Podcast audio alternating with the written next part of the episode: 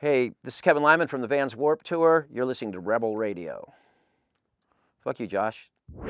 What's up? This is Rebel Radio. What up, what up? This is DJ Nu-Mark. This is Peanut Butter Wolf. It's your boy. It's okay. Keep checking out Rebel Radio. Rebel Radio. This is Rebel Radio. We're in the place right here. Ah. Rebel Radio is going down. Would you say Rebel Radio? Oh, wait. Let's do it again. Rebel Radio.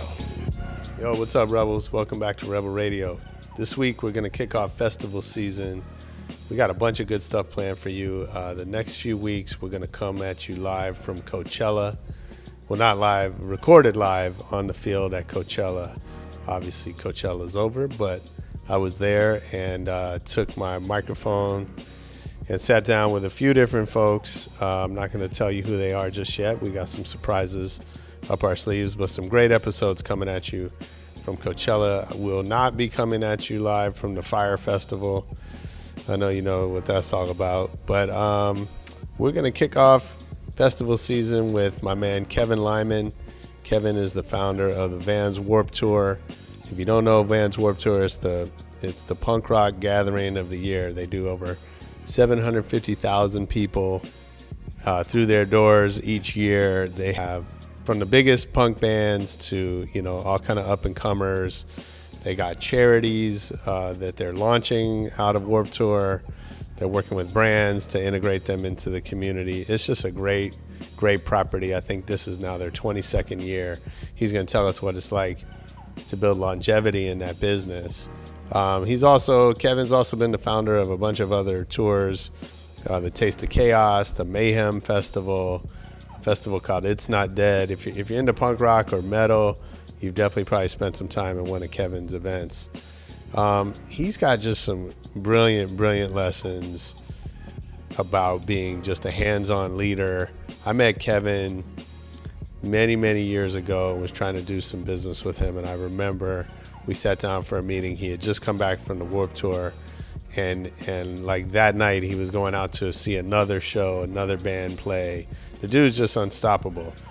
Uh, this episode is also a little bit of the history of West Coast punk rock. He's going to drop so many names on it uh, on you that if you're into that kind of music, you, you're in for a real treat. Good stuff with Kevin Lyman coming up right after our EDM.com track of the week.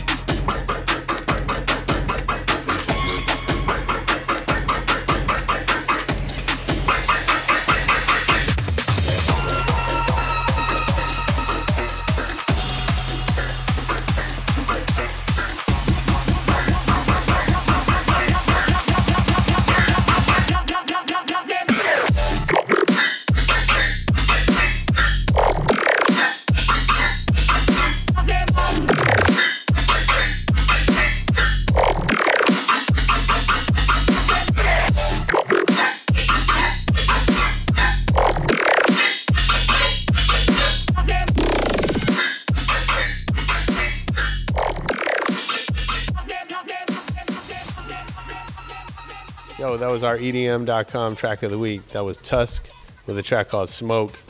I hope you love it, and I hope you love this interview with Kevin Lyman.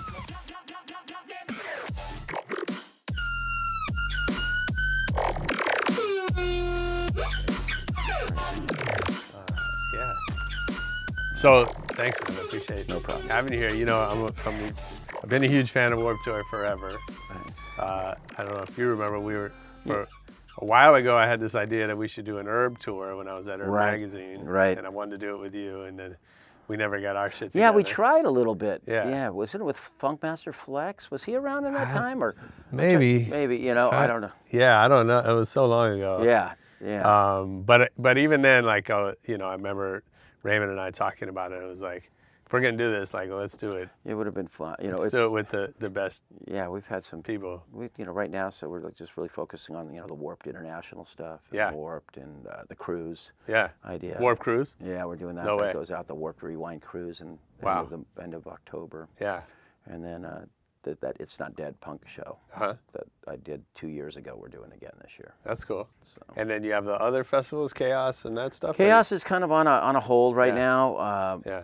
And you know that's a big thing now. If you you know not to force a festival, I think so many people are put in Yeah. situations of you know for feeling they have to do something every year. Sure. So Well, I guess if that's your only thing, you kind of have to do it. yeah, maybe You- that might push you over the edge.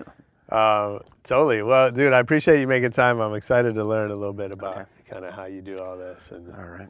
and and all that stuff. Um, uh, so I always kind of like start at the beginning, and uh, I know you've been doing this a long time, but I want to go back even Farther. before that. and Golden just- Voice days.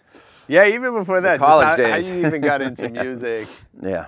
um, as a fan. Like, do you remember? Do you remember the first record that you ever bought? Simon and Garfunkel. Yeah. Yeah. uh, greatest hits. Hello, darkness, my old friend. I've come to talk with you again. Because a vision softly creeping left its seeds while I was sleeping. Your punk kids would be. Uh, You know, I mean, I think, that- I think the punk kids would be really shocked about the wide breadth of music I listen to. Yeah. Um, but I think that's been from, you know, it's been my whole thing, you know, Yeah. working in the clubs of LA when I was doing 320 shows a year. wow. And you were working every kind of music. Yeah. And I think that first Warped Tour was reflective of that. Is You that know, right? When, we, when you go back to first Warped Tour in 95, you know, I thought Seaweed fans would like No Doubt fans, which would like Sublime, which crossed, but then you put Orange 9 Millimeter and Quicksand and, Uh-huh. and all these bands into it. And, uh, So where did the idea come from to, to even do that? well, you know, for me, it was, I, I think that lineup came because I'd been doing that. And I thought, you know, these kids are all the same kids. You Yeah. know, in LA, it was always like I'd work a metal show. And I could never understand why metal shows were ten dollars, Mm-hmm. and the shirts were ten dollars, and our punk shows were five dollars, and the Right. punk shirts. I said it's the same kid, Yeah. and I think I've always kind of say that you know, it's the same type of kid loves music. Yeah. It's just how do you you know expose them to different things, Yeah. and uh, so that's been my whole bit thing through life. But like with Warped, it really was you know kind of the culmination of, you know, I was first stage manager of Lollapalooza in 1991 Okay. and then uh, been out working in that world. And by then, I was running the the world tours for Stone Temple Pilots, Nine Oh, Inch Nails, Yeah. um, Jane's Addiction. Well, it was Porno for Pyros by then, Uh-huh. but. Uh, it was just overwhelming, you know. I, I used to say I used to, you know, I'm glad they're all doing well and surviving, but at that point of their careers, it was like working for two drug addicts and a psycho on any given day, and you didn't know which was which. Right. So I was kind of always like a, you know, it was just I was going to implode, and I wasn't having fun anymore. Yeah. And, and I've always found that this business, you know, we got into it because it was fun.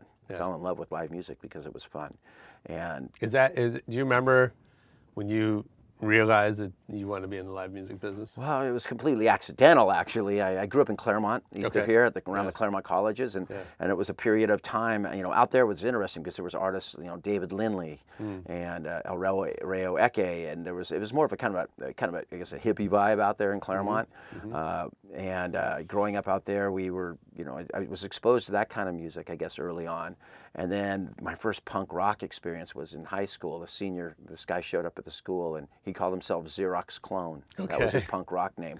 Yeah. And that was an exposure to punk rock. Yeah. So it was uh, really fun, and, and we talked to them a little bit, and, and then I went to Cal Poly Pomona. And Okay. really, I wasn't going. I wasn't interested. In, I wasn't. I liked music, Yeah. but I had no idea you could make a you know career out of it. And uh, going to school there was an interesting time because uh, it turned out that Perry Tollett, uh, Paul Tollett, who runs Coachella and Mm-hmm. works at Golden Voice, was he was going to school there. His brother was in a band called Chardon Square Okay. and there was bands like the Targets. And I started realizing as I was on the ski team and ski club in college, I needed to raise money for those events. Sure. And maybe we can integrate music into it. Cool. And I would bring bands out, and then we, I had a van too. Uh-huh. So the van was like access to LA for The, my core of friends to go see shows. Yeah. Uh-huh. So we'd go to the Whisky and see the Plimsouls with the Go Go's opening, and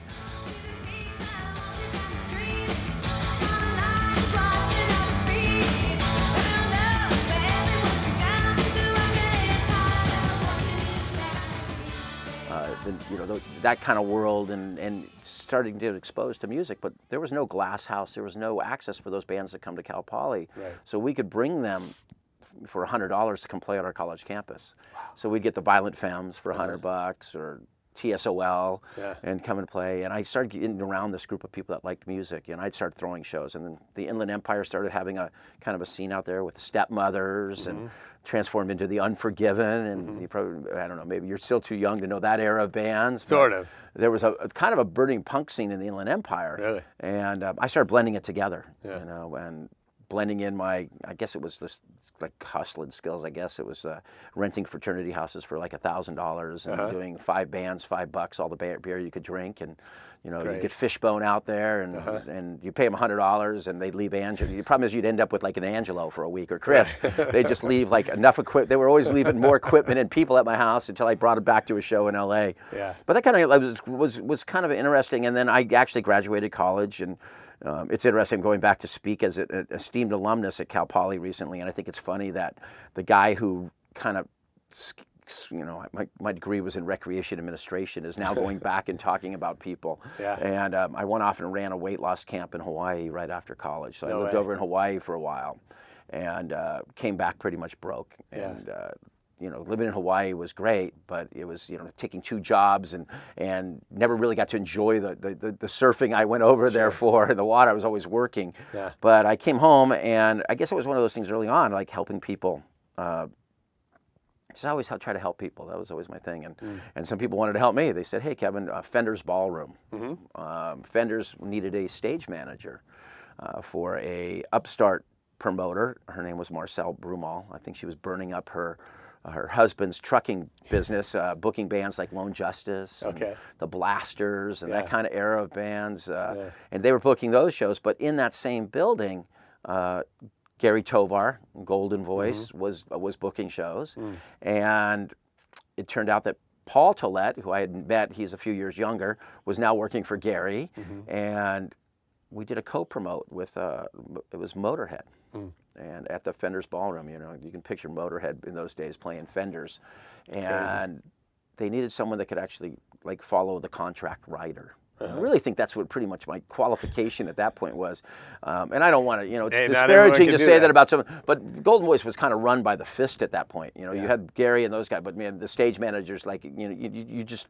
did the shows, and Rat Sound, who's now out there doing Coachella Mm. and everything else, was the starting PA company, and I still work with them. Nice. And uh, you know, I was able to kind of follow a writer on contract, and I think the band's kind of a. And Gary was starting to book bigger bands, mm-hmm. uh, so all of a sudden we did this co-promote, and I got to kind of run the show on the production side, and it turned into more gigs with Golden Voice, and pretty, you know, within a couple years.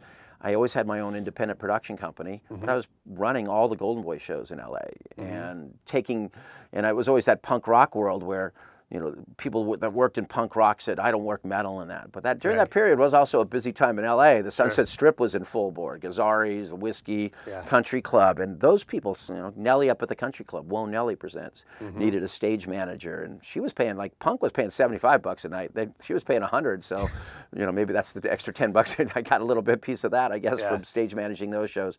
Um, but you know that bled into a whole world of you know the the Warrants, the Leather Wolves, the, the kind of. So I was working you know Poison shows before when they were the opening band on the bills, and Yeah. Paradise, and, and that crazy time of metal. And then uh, that grew into the like the foundation forums, and I was still running all the alternative stuff, the punk stuff for Golden Voice. But that was turning into the Jane's Addiction, the Chili Peppers, Fishbones, and and some of my life was kind of like all of a sudden the skating world started coming back into my life. The old Pipeline Skate Park in Yeah. Upland, and Yeah. and Vision Vision Clothing and things started needing a guy that could put on their events. So.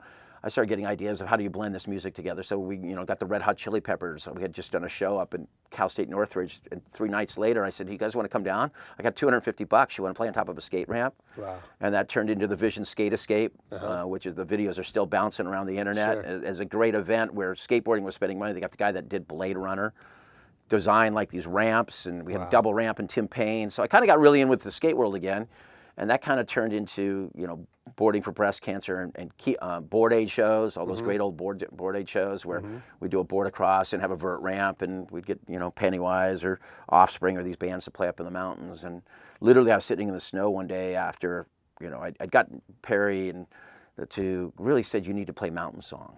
He wasn't doing any Jane's Addiction songs, and he actually closed with Mountain Song coming down the mountain. We did this big board across, and shit went bananas. And I'm sure.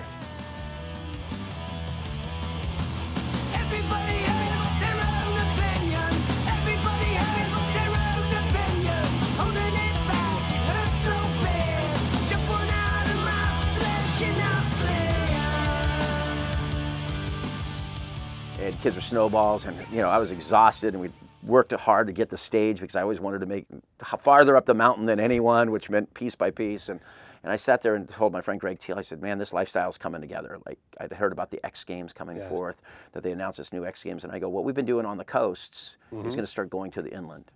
And I said, I have, and I need to get out of the music business because I probably have to go get a real job. I, you know, I'd, I'd been doing okay, but I was had my first child on the way, Mm-hmm. and that whole idea of adulthood, Like time to grow up. and- time to grow up. Yeah. And I said, let's go out for one last summer and see what we can do. Yeah. And uh, so it was really quickly came together. I don't think the concept was until the end of March, and we were out by August 1st that first Mm-hmm. Wow. year. Hey, I'm excited to have a new sponsor on board. This week we got Blue Apron. Um, if you're into cooking, Blue Apron's about to make it a whole lot easier for you. They're going to save you time, money, make it more convenient, enable you to cook with family, friends, whatever. What they do is they deliver right to your door uh, fresh and healthy recipes ready for you to cook. Uh, they deliver all over the country, 99% of the country. They can get it straight to your door, and it's just the exact amount of each ingredient, so you're not wasting food. It's healthy. The food is all responsibly sourced and sustainable, and all that good stuff that makes it good for you and your family. And for me, I like that uh, it's never the same recipe, so lots of variety. Check out this week's menu, and you'll get your first three meals free because you're a Rebel Radio listener. That's first three meals free with free shipping by going to blueapron.com slash rebel. I think you'll love how good it feels and tastes to create incredible home cooked meals with Blue Apron. So don't wait. That's blueapron.com slash rebel. Blue Apron, a better way to cook.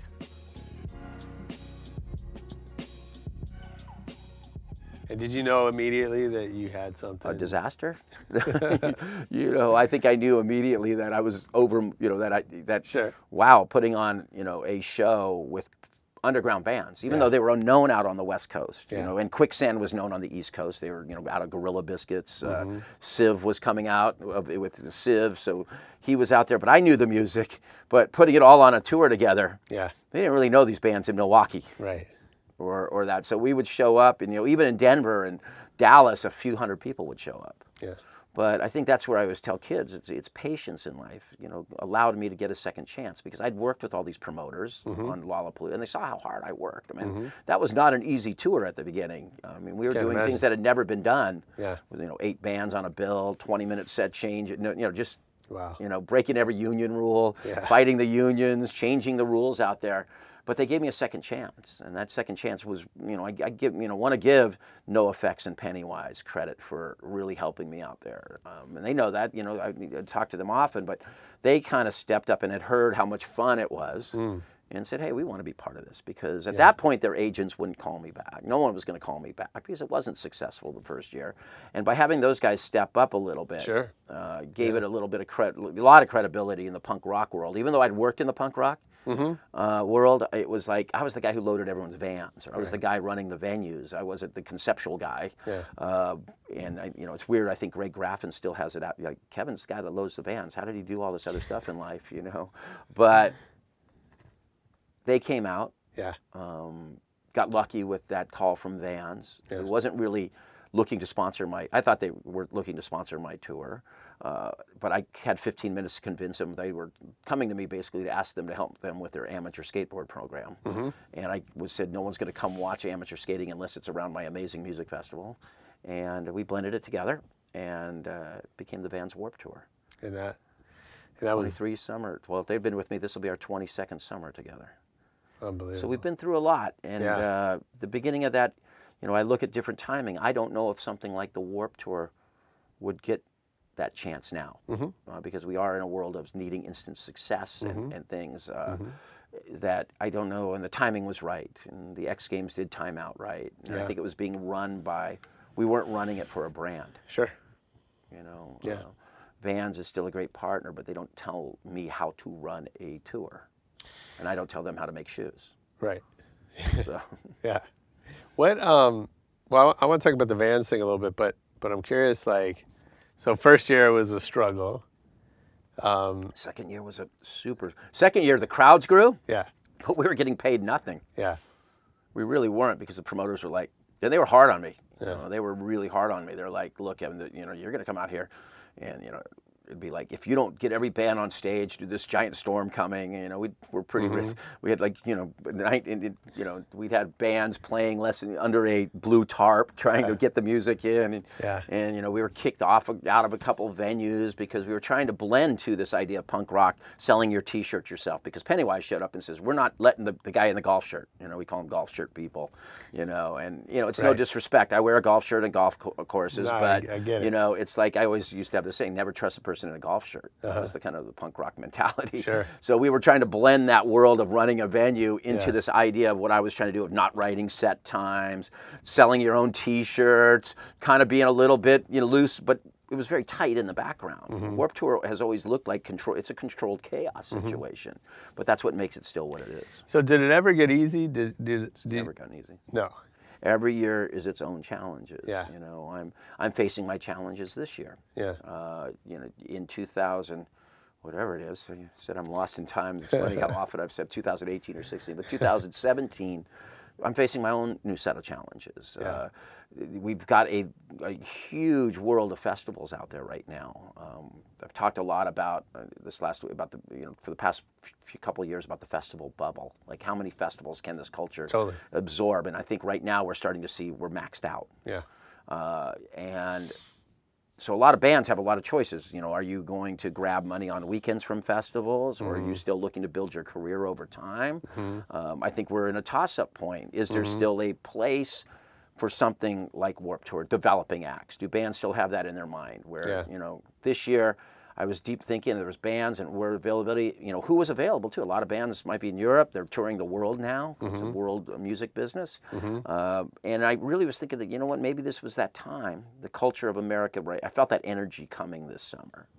Um, I felt this kind of undertone of unrest, kind of, and, and Yeah. I thought well, the world might be going more for bands that are going to have things to say. So when I started booking this lineup, I really was thinking, you know, and, and that's why we have bands because I, I think, and it's not that bands don't want to say anything, but sometimes they were afraid that if they said the wrong thing, it'd be blow up on the internet with it before they got to explain themselves or what they really meant. So people Yeah. just stopped talking or standing for anything. Yeah. So this year's lineup is really, I think it's it's interesting. It's not maybe the lineup we've had the last couple of years, but I had to challenge myself too because you can't keep going back and booking the same bands. Uh, of course, you can always go back and book Less Than Jake and Reel Big Fish because they never get old. You know, they're the band that you couldn't go see all the time, and you know, ska never gets old. But Right. I had to go find some of those bands. So bringing bands, you know, great messages. Sonic Boom Six. Boy that I knew at school. Never one to break any rules. Never many friends because he wasn't exactly cool. Treated like a fool to be fair. Never scored a footy so the other kids did not care. Just a nerd till he heard them on the word. Screaming, fuck you, I won't do what you tell me. Went and bought the tape the next day. Within a week, he's got the words in his memory. Jealous and, you know, anti-flag coming back, and this Mm-hmm. band War on Women, and Shauna's got a lot to say right now and, Mm-hmm. uh, about uh, young women and where their role is in the world and how they, you know, need to stand up for what they believe in. So, you know, and then we're gonna have, you know, some of the real fun bands out there. But it's, a, you know, it, I think it's taken a moment for people to kind of get their heads around the lineup again, and Sure. and even I think a little older audience is starting to look at it and go, wow, I haven't been to Warped Tour in a few years, but wait a second, there's enough punk there, and you know what, I've ne- you know never got a chance to see GWAR, and Mm-hmm. Right. you know, and, and it's cool to go see young bands. So you know, you challenge it each year, and you know, you challenge, you know. Are the tours, you know, and, and I'm, it's, it's not, no blame. There's no blame in this business, but everyone's overworked. Everyone's working two or three of the jobs that they used to work one. Yeah. So the details, some people, you know, like routing up right on top of each other. Bands seem to be in the same city, same like-minded bands playing in the same city on day on the same day. Understanding that there is a finite number amount of money for kids to spend on entertainment, mm-hmm. and you know, despite what we think sometimes, this economy is people are getting by week by week out there, and they can't afford to go to two or three shows in the same week. Mm-hmm. So that's the challenges we're facing right now. Yeah, sure. So, what about you? What what um, especially in those early years, what what enabled you to push through that and kind of keep going? I mean, this stuff is these are hard. This is hard stuff to deal with. Yeah, I, I because I, I think I've simpli- I think I've simplified it in my mind that you know, we are creating entertainment. We are creating fun for people. And fun can create education. That's why you always see the philanthropic side or the educational side of what we're doing. Uh, because when you're having fun, your mind is open to other things. Yeah. So that back in 95 i was actually thinking about going my, what would be my next job and i thought well maybe i'll go back and get my teaching degree there was a need for teachers around that time uh, maybe i'll go back and do that so now kind of to fill your head in what you're doing to continue working as hard because you know I'm, I'm still working 12 16 hours a day a lot of times and i'll be on the road for two months putting on these shows. Is i look at it that and you have to keep going is the drive is that maybe in some ways i've created the largest classroom in america. Mm-hmm. And that classroom spills over to young people getting into the business. And now you go out. My wife, I wasn't there, was out at Coachella this week, and she said, "You know, you, you're, you know, I know you're proud that all these people are running de- departments out at Coachella because they learned how to work hard out on the Warped Tour. So you're training a new, new type of tech, Yeah. and they're in demand. Um, I also look at the nonprofits that have grown out of Warped Tour, you know, to write love on their arm, Keep A Breast. We work with hundred nonprofits throughout Wow. the summer on Warped Tour. Yeah. Uh, that canned food drive that most people don't know about really, unless you're a fan of Warped Tour. We collected 460,000 pounds of food at the front. Yeah, and I read that. That's that's unbelievable. You know, the blood drives, Yeah. the, you know, music, say, and, and, you know, now we're entering a new phase. And I didn't realize that, like, counselors were so cut from school budgets that Mm-hmm. you may have one counselor at a high school in charge of 2,000 kids. And they don't have the resources. So, you know, Yeah. voice for the innocent. Because, we, you know, the two, Warped Tour hasn't come without controversies. And I think life is about controversy. You, you know, if you, if you, you, you, know, you can't run through pablum your whole life. You're, sometimes you're going to have issues you deal with. Yeah. And you know, a couple of years ago, we had an issue, and I didn't realize that the resources for young women that are sexually uh, uh, abused in, in young years are so limited, or Mm-hmm. they don't know where to go. So, teaming up with a Voice for the Innocent. Um, which is great. They were great last summer. They passed out cards in each city Yeah. with resources behind where kids can use this to get help. Because I, I'm at school, we were at a hotel, and it was all turned into that it was high school counselors there. It was weird, fortuitous on a day off outside. Yeah. Colorado. And I talked to them, and they told me just how tough their jobs are. And I showed, started showing them the cards that we give out. Yeah. And they're like, wow, we don't even know about these resources in our Mm-hmm. markets. So that's stepped into a whole new thing that we're expanding this year with crisis text hotline. Hmm. Because now that kids aren't necessarily willing to call on the phone and, and express what's going on in their Yeah. life, they'll text. There's a whole organization out there for them. Yeah. So you do that, and then you put on some great some bands, Mm-hmm. and, and most of the bands are out there, and 90% of the kids want to run around and have fun in the sun, and that's really what a summer what should be about. Yeah. And 10% of them, like any classroom, kind of let's say overachieve in a way, and on the way out, sign up to register to vote. Mm-hmm. You know, you know, I think you probably remember the Rock for Choice shows, and uh, that we used to do here in LA, or the Rock the Vote shows. I mean, I every three weeks we were putting on another benefit in LA. Yeah.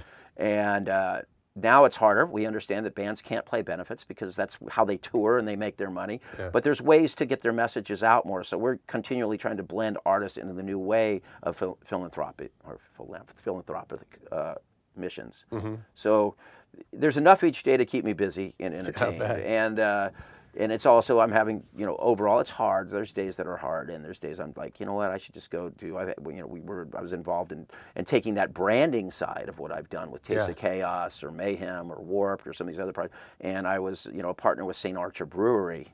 Which Oh, was cool. back to the roots of where I came from. Yeah. It was all surfers and skaters and that lifestyle, and they were like create a great product which the beer was good you can't sell a beer if it's not good Mm-hmm. for, for that long especially in this era and it was great so reconnecting with people like paul rodriguez and mikey taylor and Mm-hmm. taylor steele and then josh who's a brilliant guy who uh, founded the company you know i'm working with them on uh, villager goods now which is we we we're moving into uh, coconut water and Oh, cool. health products so uh, we're down to san diego uh, working with Hayley Williams on her hair dye company, Good Dye Young. So a lot of the, the entrepreneurs that I've a met, great name. yeah, the entrepreneurs that I've met out in the parking lot, they're coming to me kind of almost as maybe somewhat in a mentor position. Sure. And I'm, I'm enjoying that. Uh, you know, getting out and speaking and teaching a lot, r- running hard. You know, we've we're you know, I decided that that right now. Uh, the way the country is, uh, music through diplomacy has has always been a topic, you know, Yeah. and music brings people together. So we're, uh, you know, go, Warp's going over to Japan to do a couple shows next uh,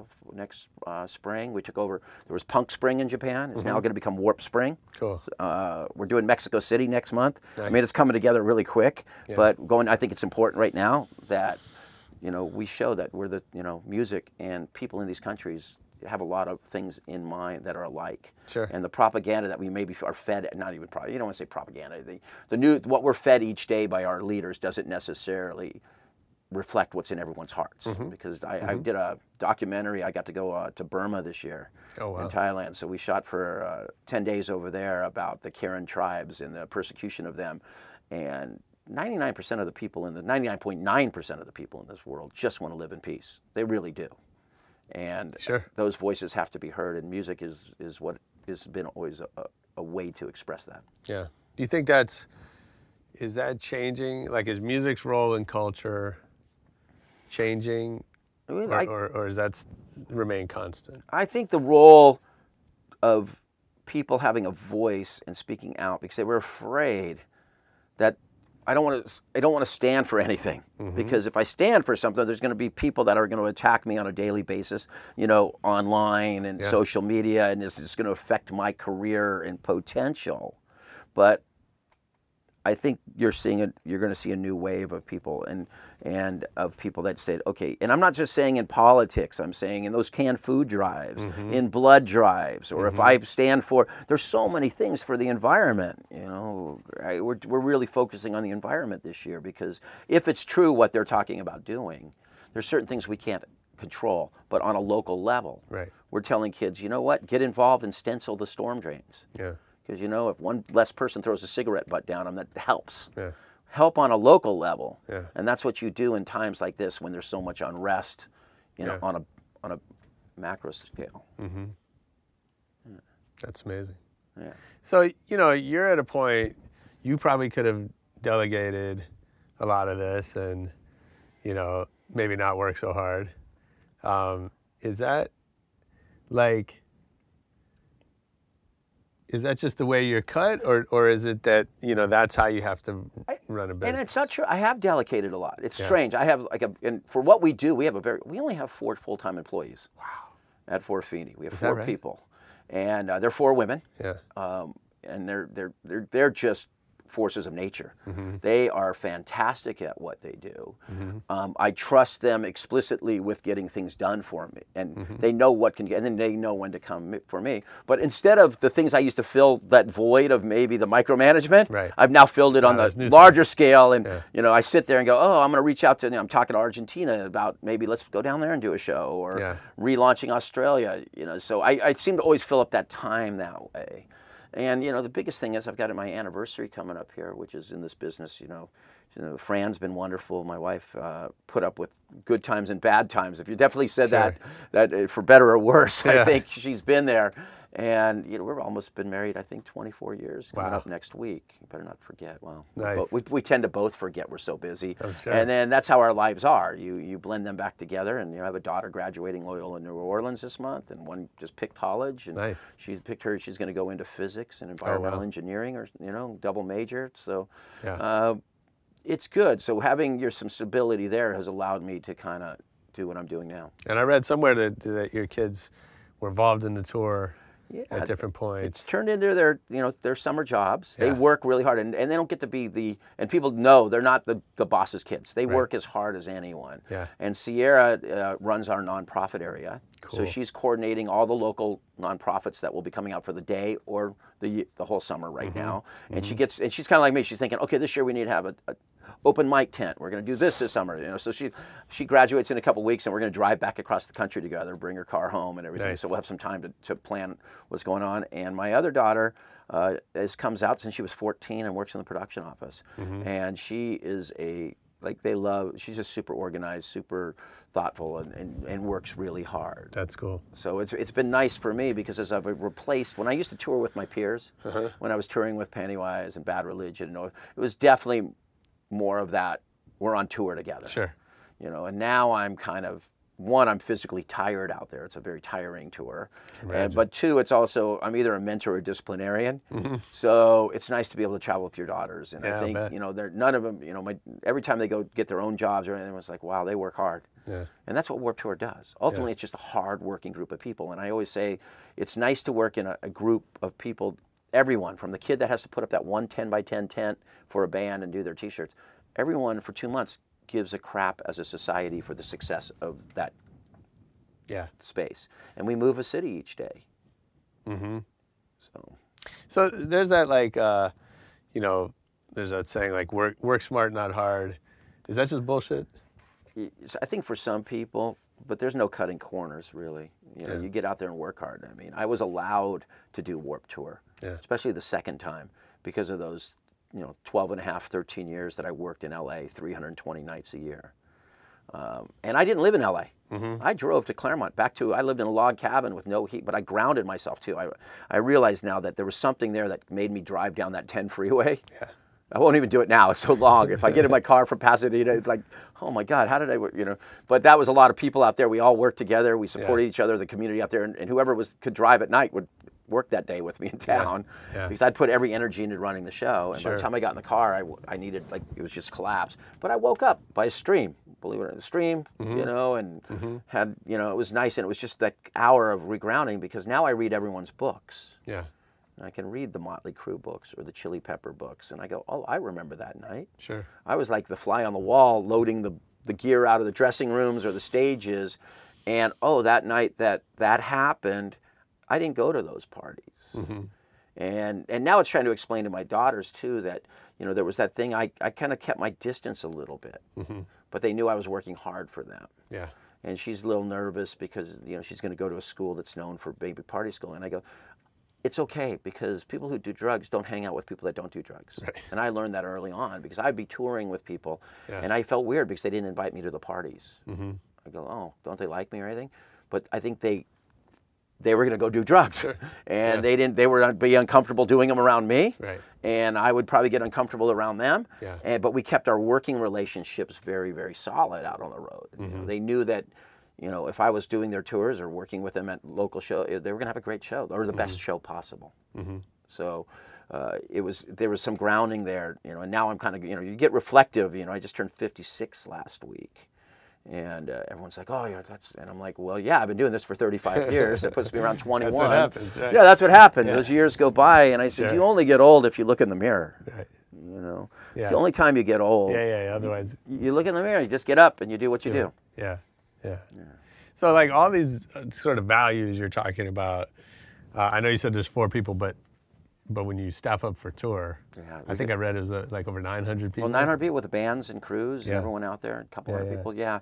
So Um, how do you maintain a culture at that scale? Well, I, I think it was, you know, it goes back to like those early days. Like, why do you have a barbecue after the shows each night? You try to show people they're all equal. Yeah. Because I worked in a business of hierarchy at the beginning business. It was like the headliner dressing room. Sure. Or the headliner puts his drums on the drum kits and everyone stacks them in front. Those kind of things. Right. But the punk rock world was kind of like, oh, we'll move our drum kit, Mm-hmm. and if we have a half a pizza, the opening band can have a quarter of it. Yeah. And it was kind of that community, and, and I think I try to build that community out there too. Uh, Mm-hmm. you know, and I, I'm there every day.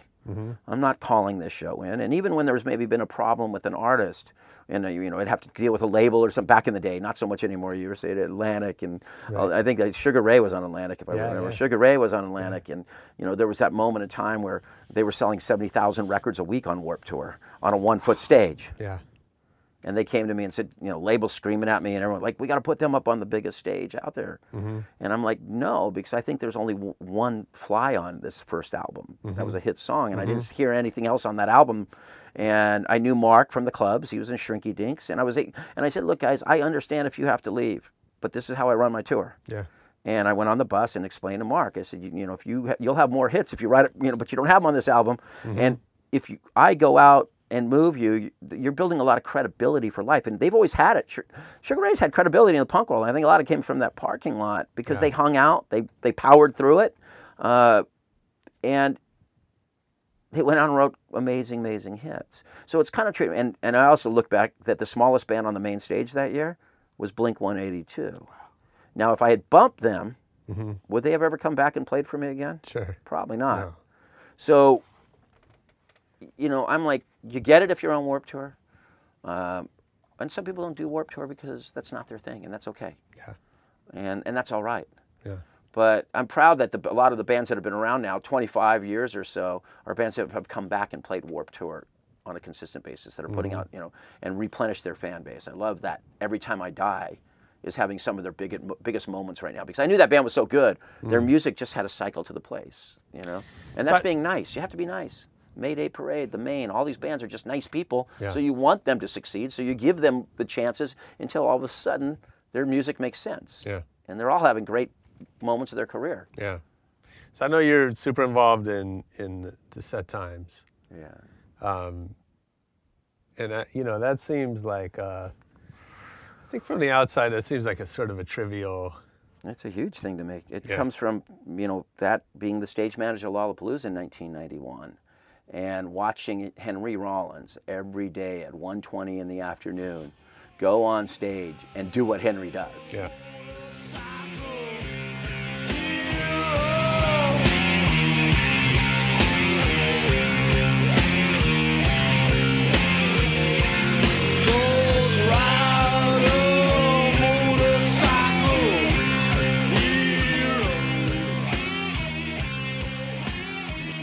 Never seen Henry. Watch him play live. There's, it's, it's, it's, it's an explosive thing. Mm-hmm. And every day from 120 to 150, he would just be Henry, just killing it In front of nobody. in front of a bunch of empty seats and maybe a few kids up in the lawn. yeah. And then we would have some field shows. It was nice. We'd play some fields, and there Uh-huh. would be some kids in the front, but still, it was a small crowd. Yeah. And every day I would sit there and go, man, if Henry could just open for Jane's Addiction one night, Mm-hmm. That would be huge for his career. Like, mm-hmm. because you know this was pre-social media. Sure. I think just about now, like you take some of those young acts, and that's why 90% of the audience is in line at Warped Tour at doors, because they don't want to miss their band. But then you can thread that through. Yeah. And it is a lot of work. I got to sit there every morning and write it out and put it all together. Sure. But I think it's worked because of that, and I think bands have broken because of that. Yeah. Because if you go on a big tour, and I don't know if big tours are breaking acts like Mm-hmm. you know because you used to fill you used to fill up the big tour if you were the opening act with all the radio stations. Right. And a label would use that, but there's less and less Sure. of that availability out there. Absolutely. So you're playing for as entry music Yeah. coming in. So how do you tie that and, and go from there? Yeah. So I still believe writing this game, and that's what I'm saying. People are going, well, what is, what's new this year? I go, not a lot's new.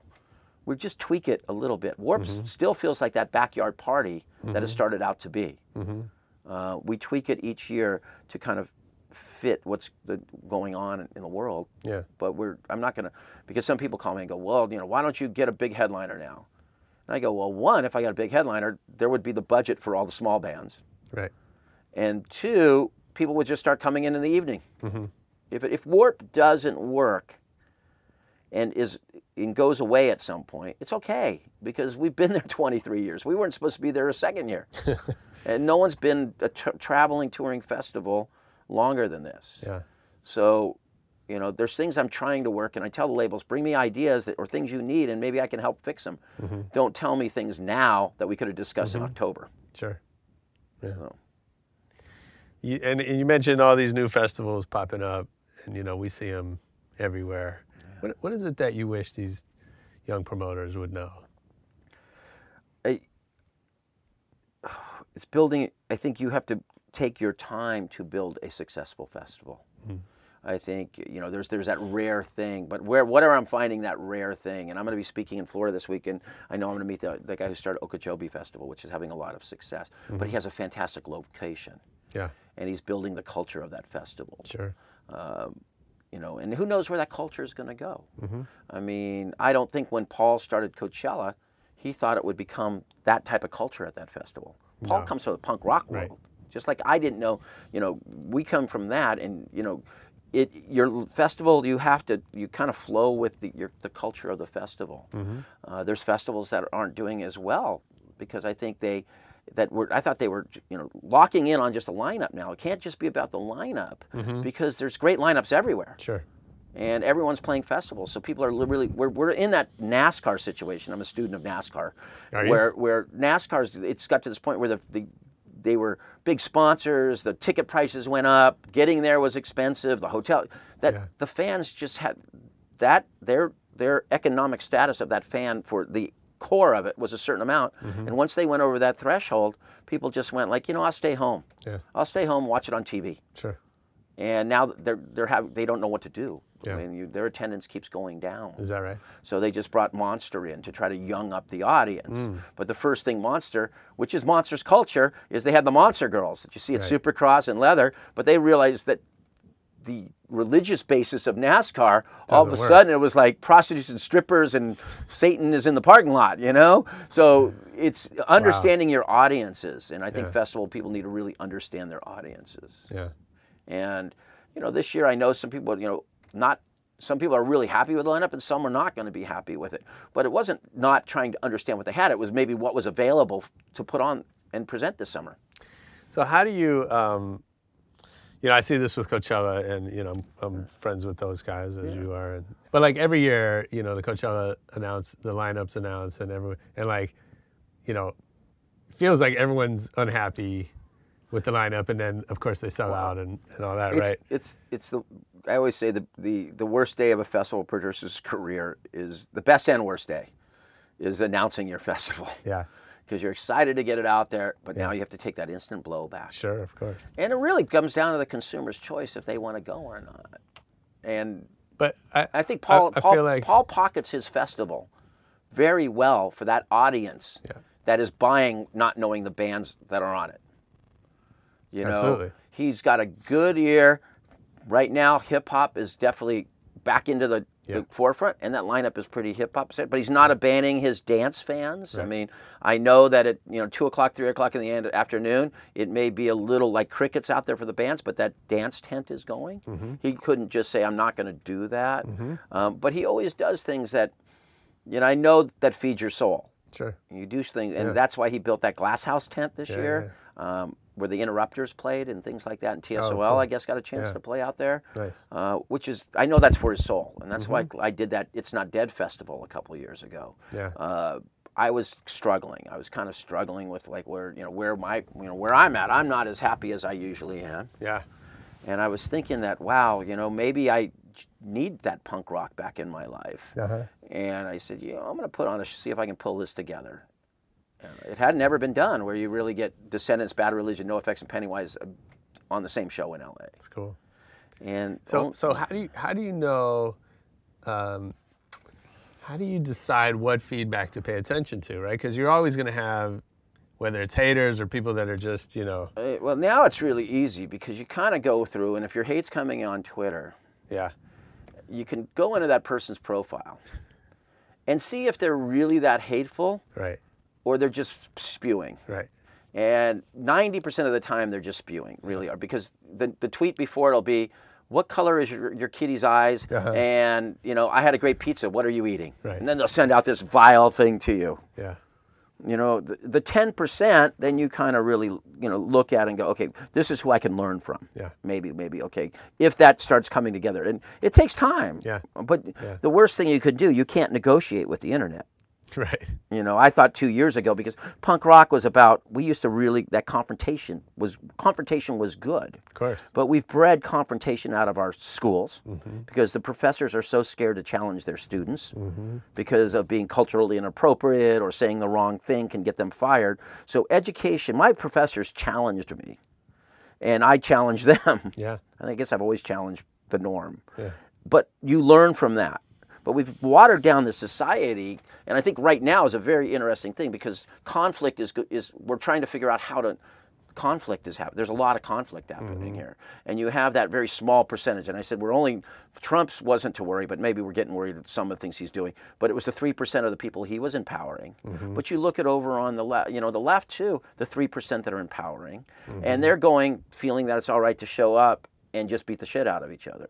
You know, the it's the other people in between, the ninety-seven percent of each time, have to learn how to start communicating to figure out how to move this world forward again. But we forgot how to communicate because it was all in short blasts and tweets or this and this. That we're going to have to come back and figure out a way to communicate again. um, and that's a challenge. But by denuding the powers of the professors and and and teachers at the lower levels to challenge their student, Yeah. we're not learning how to deal with conflict. And I'm really that's that's worrisome to me. Yeah. Yo, if you're digging this one, we're gonna go back in the archives in the vault for you. Um, I want you to listen to my man Dave Weiner. He runs a label for Tech N9ne called Strange Music. He's uh, the head of the West Coast for Strange, and it's great. Kind of like Kevin's story. It's a great story of people building amazing independent businesses in the music business, kind of bucking all of the trends, doing things their own way.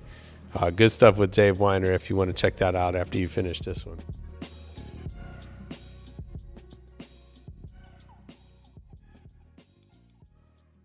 That's that's so I, I want to go back to the you talked about vans. Yeah.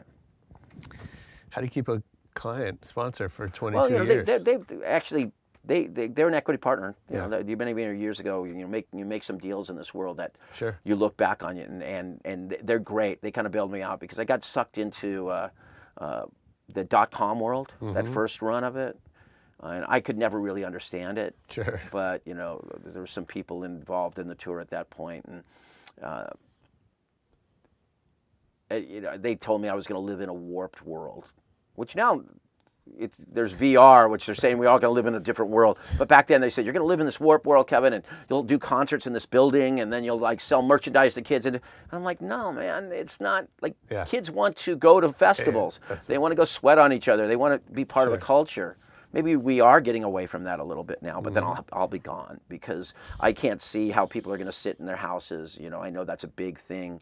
Uh, you know, when Live Nation and Michael Rapino and, and their group, some of the things that- about how virtual reality and how they're going to sell tickets to concerts that way. I don't buy it. I, I think it's BS personally, but that maybe that because I'm 56, maybe there's some 19, bunch of 19 year olds are going, great, I can just watch the concert in my room and it's going to be as gratifying as going to a show. And I, I, I don't think so. Yeah, I don't think so. But we also, you know, we're challenged by, you know, the video gaming world because it used to be that girls went to shows earlier. Sure, yeah.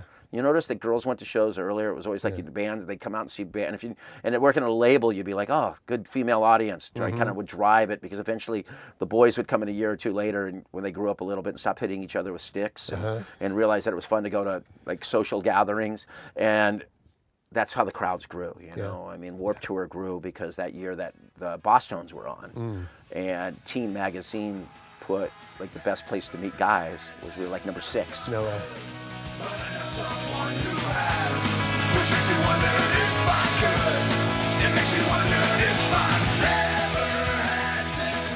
Yeah, ska drew the girls, you know.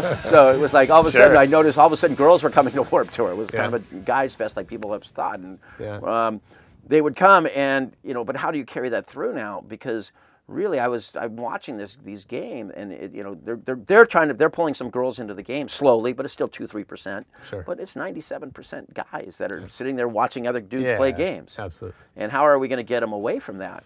Or maybe they're going to slip in a girl into virtual reality Yeah. while they're playing those games, and they'll never have to go meet a girl. Who knows? We'll see. I guess. Yeah. I guess. So a lot of lot of changes, a lot of things going on. Yeah. Um, I want to do a little speed round. give you enough little st- Oh, this is great, man. This is notes. so much stuff.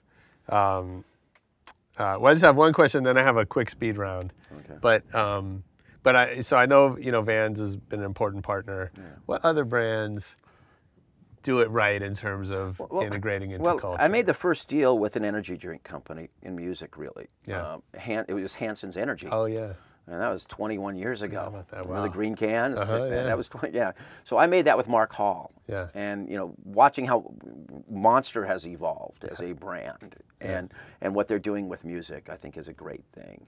Uh, you know, we can talk about other. I think Red Bull does great things. I think the energy drink things. Rockstar's been Sure. a big supporter of our They programs.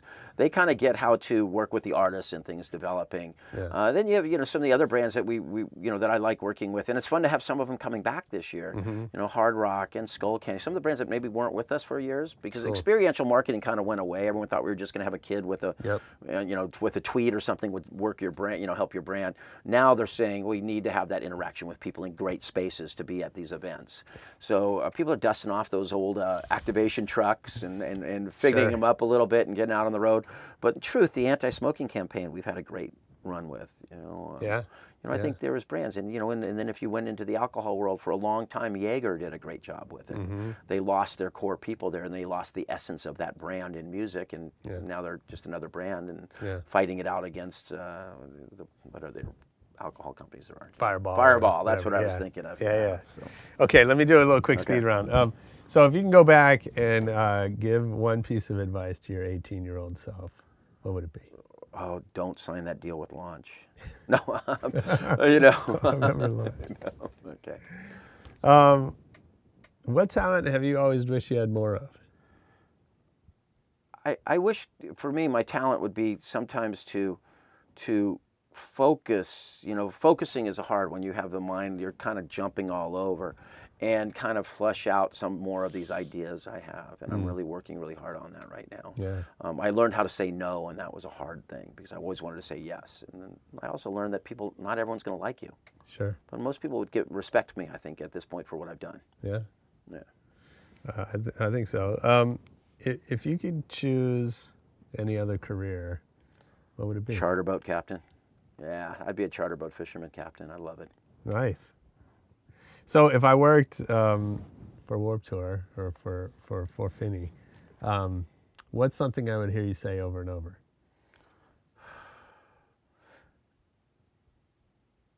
if you worked for Warped Tour 4Fini, it's okay to make mistakes.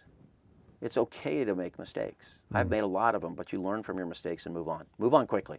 Yeah. My mistake, I forgot. I'm, I'm past it already, being late for your interview twice, Me which too. I've never done. And now we're, we're past it at this point. So who who would you be most excited to learn as a fan of your work? he's passed away right now. But what really makes me feel good is I, a lot of people say Bill Graham would have really enjoyed what you've done. And I got to meet him in 91 Lollapalooza and watch how he handled Ice T's posse when they were kind of being a bunch of assholes. Yeah. And the way he dealt with his business. And I watched him when I sold Grateful, I sold egg rolls in the Grateful Dead parking lots. And I would watch how he ran those shows. That's so cool. Um, and I think if I had the chance now, I think he would have found my. Now he would have told me 19 different ways to do it better. Sure. But Yeah. I would have taken them all very seriously. Yeah. Well, I know you travel a lot. What's your favorite city to travel to? Oh gosh, you know, it's you know, traveling for me is is, you know, I try to find the, the when we say we have a favorite city, that that pigeonholes us. I realize that you have to find the best. Try to find the best in every day when Mm. you're on the road. Mm-hmm. Find something good about there. I'm still looking in St. Louis, but no, it's I, every time I'm trying. Uh, when I'm at that venue, I'm sure there's great. So, what city has surprised you where you, you Oh, uh, where you found something really?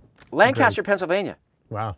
I mean, I just came from Lancaster this weekend. Yeah. It was my third time in five years to go to this conference and teach and speak. Mm-hmm. But I really think that it's it's but it's also a city that I've seen was progressing and getting a little better and re, reinventing itself from its past.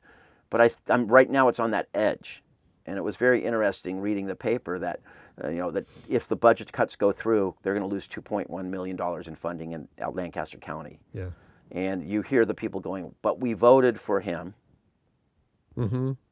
not understanding that those cuts are going to be across the board.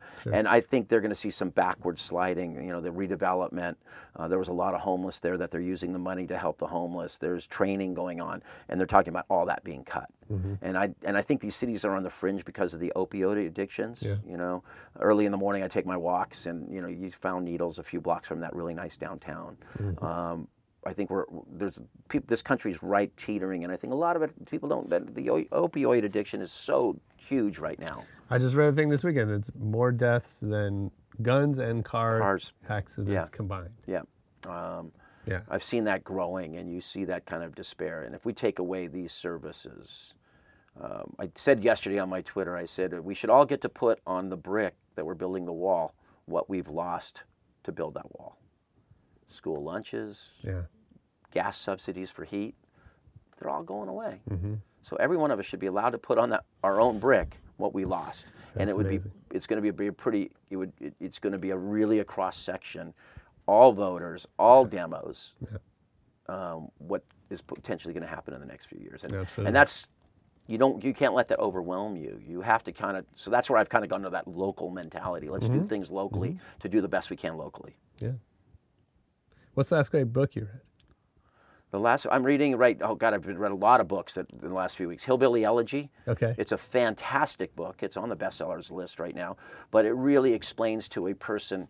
Um, the coasts we're all isolated, but it mm-hmm. really kind of the, the, the migration from the Appalachians through the years mm. to the industrial cities, Yeah. and where their mindsets were that when they were probably voting this year. Mm-hmm. So I think people that maybe were angry will understand where they're coming from differently.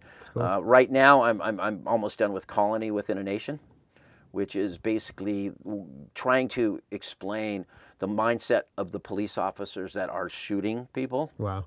and the people that are being shot. Yeah. and you know it's not the mindset of basically we have built a a, a colony that is it's a colony within a nation. It just kind of explains that we live in fear mm-hmm. white fear black fear we all have our fears mm-hmm. and how these fears are coming to a, po- a head right now and uh, so I think I've got a little bit into Yeah, that. that's great. That kind of, but I, I want to keep understanding what's going on around me when I travel Yeah. and what's going there. So maybe I can speak to. I you know, simplify it from my early life. I would say, uh, read the local paper and drink the local beer. Sure. And I, I sum it up with a story as you always read the local paper and want to understand what's going on in the local market. And I rolled into Pittsburgh for my first time, and they had just talked about closing the steel mills. Yeah. And I went to a bar with a couple people, and the, everyone I looked around was, you could just tell, was not ready, not in the best. They were, weren't drinking for fun, they were drinking to forget. Yeah. And I looked at everyone drinking a Rolling Rock, and I said, "I'll have a Rolling Rock." The two people I was with drank, ordered Heinekens. Uh-huh. Guess who got their ass kicked that night? The guys with the Heinekens. I was able to just kind of like because you know I understood the local mentality, and I, I I relate that to a, a thing called road dumb. We tend when we travel on the road to become very dumb and insular with what we tour with. Understand what's going on in the local market, and it'll get you through life. That's great. That's good wisdom. Um, okay, what movie do you think you've seen the most? Shawshank Redemption. Nice. I love Shawshank love that movie. Redemption. Love that movie. Watch Still to this point. Plus, I have a really bad memory. So, like, my wife will be like, "You're watching that movie." I go, "This is a really cool movie." She goes, "You've seen it like four times, you know." Princess Bride. That one I still love. I, don't- you know. Um, don't get a chance. Don't watch as many movies as I'd like. Uh, it's like all these TV shows. When you travel the way I do, I'm, I'm not a big binge watcher. I like. I loved uh, Escobar and Yeah. Narcos, things Uh-huh. like that. Um, fascinated by the the the culture of of uh, cartels and, and how that's gone in our country. There's, uh, some great books I've been reading. Oh, it's a great book, Narconomics. Narconomics, you I read yeah, Yeah, Narconomics, awesome. and uh, just it's it's a, an amazing time how there's their culture has blended with our o- opioids and our big pharma cultures to create what we have right now. Yeah, yeah. Okay, this one is probably hard for you. Um, is there a band or live performance that stands out as the greatest you've ever seen? Well, band wise, I would say for some reason, probably around 84, 85, Stiff Little Fingers. And it was, we were doing downtown. Remember the old Variety Arts Center downtown? Yeah. And we were doing two, it was like, we were doing three shows in two nights with them. And I really didn't know Little. So somehow that had slipped through the cracks of my knowledge of bands. Uh-huh. And I just will never forget that night. Like two shows on a Saturday and one show on a Sunday. Just the, going crazy. Nice. You know, ongoing, consistent, great shows. Rancid, love Rancid, and now the Interrupters. Mm-hmm. I think we have our new punk band. I've always said we need new, great young punk bands. Yeah. Watching the Interrupters to me, it never gets old. Really? Cool. Well, dude, thanks for doing it. Thank it. you. I I appreciate it. Yo, I hope you enjoyed that, man. I love talking to Kevin. I could talk to that dude all day. He's just so full of knowledge and uh, and passion for what he does. Unbelievable. Hey, make sure you hit us up on Twitter this week at Rebel Radio Net. Find us on Facebook. Check out our YouTube page. We got good stuff happening on YouTube. And most importantly, come back next week for more Rebel Radio. Peace.